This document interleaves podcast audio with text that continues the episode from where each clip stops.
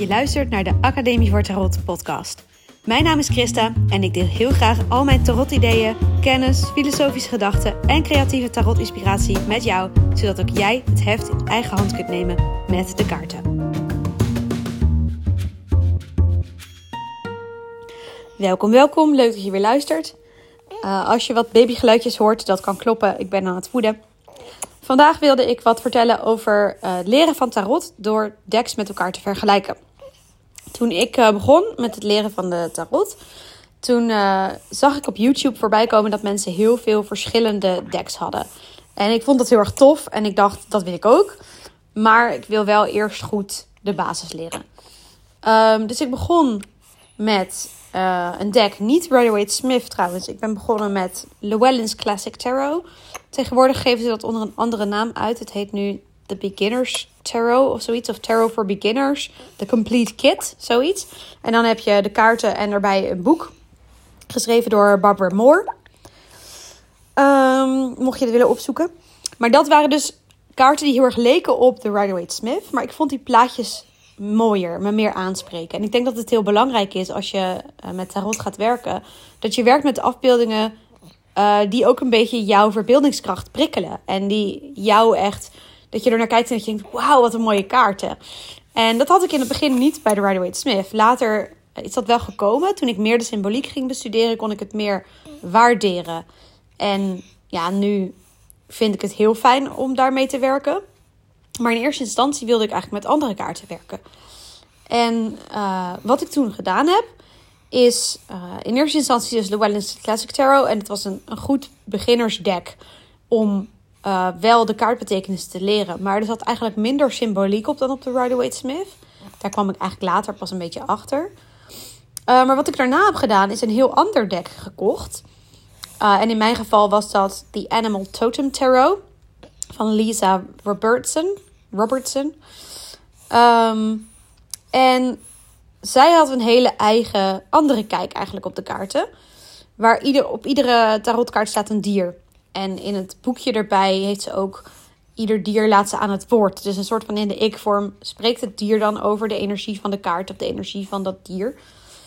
En wat ik toen gedaan heb, is ik ben iedere kaart um, ben ik de twee kaarten met elkaar gaan vergelijken. Dus in mijn geval Llewellyn's Classic Tarot, maar je kunt daar net zo goed Rider-Waite naast leggen. Dat zou ik nu eigenlijk aanbevelen om de Rider-Waite Smith te pakken en die erbij ernaast te leggen.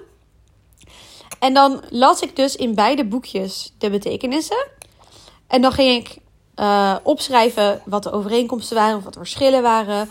En ook eruit halen van, hey, wat blijft er voor mij nou hangen? En doordat ik dat kaart voor kaart heb gedaan, kreeg ik eigenlijk meteen twee visies op iedere kaart. En leerde ik ook dus mijn eigen ding daarvan te maken. Want als je één bron pakt om het te leren, natuurlijk is het fijn om een, om een degelijke basis te hebben.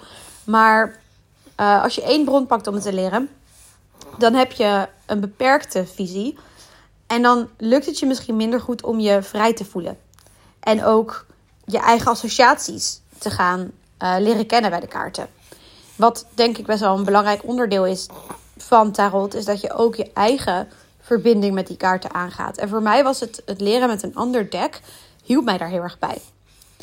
Um, en laatst had ik een gesprek met iemand die had de uh, Rider-Waite Smith een aantal jaren geleden gehad, maar weer weggedaan. En die had nu het lichtziener tarot gekocht.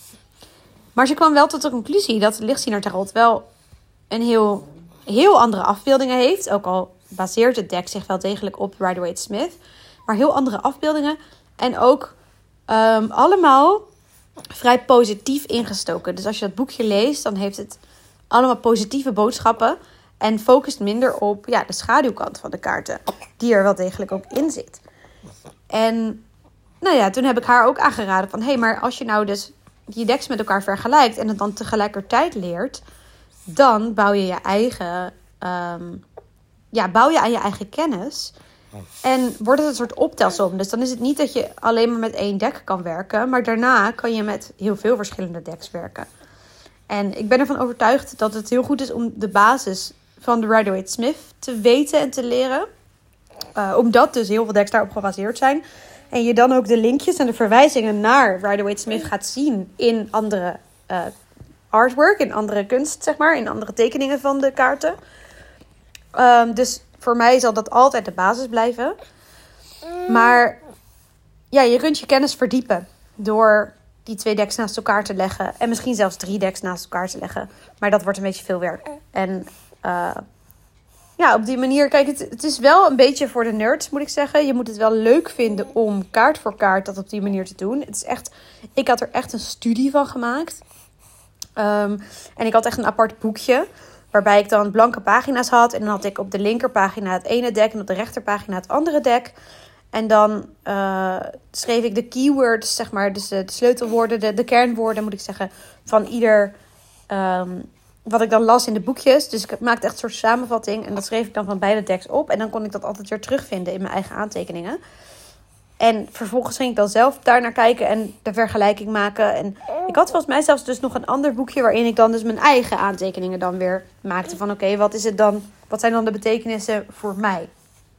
En nou ja, misschien, er zijn vast tarotisten die het hier helemaal niet mee eens zijn. Omdat uh, veel beginners zeker ook meer op zoek zijn naar houvast. En dan denk je, ja, als ik nu allemaal verschillende bronnen kan gaan gebruiken om betekenis te geven aan die kaarten, hè, waar is dan de, um, de standaard? Of waar, hoe weet ik dan of ik het goed heb of niet? En daar is wat voor te zeggen. maar daarom hou ik ook wel die, die Rider-Waite als basis aan.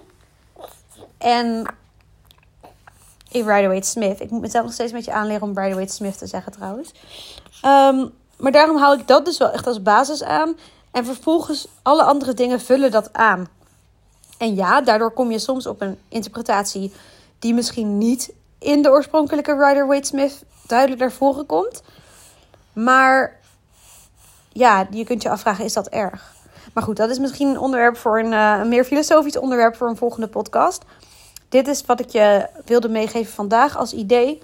Als je de kaarten aan het leren bent, ga decks met elkaar vergelijken. Want dat is een super leuke manier om uh, je kaartenkennis te vergroten. En wat mij betreft is wel altijd voortbouwend op de Rider-Waite-Smith. Dat is voor mij de basis. Uh, als een deck gebaseerd is op de Crowley, op de Thoth, dan moet je natuurlijk eigenlijk vergelijken met de Thoth. Hoewel je natuurlijk ook weer Rider-Waite-Smith naast de Thoth kunt leggen en dat kunt gaan bestuderen. Uh, maar het zijn wel verschillende uitgangspunten. Dus ja, daar zou ik soort van mee oppassen of zo. Nou, ik, uh, ik hoop dat je dit interessant vond. Heb jij meerdere decks? Laat het me weten. Ik vind het leuk om te weten uh, met wat voor decks mensen werken, waar je fan van bent. En uh, nou, ik hoor het graag en tot bij een volgende podcast.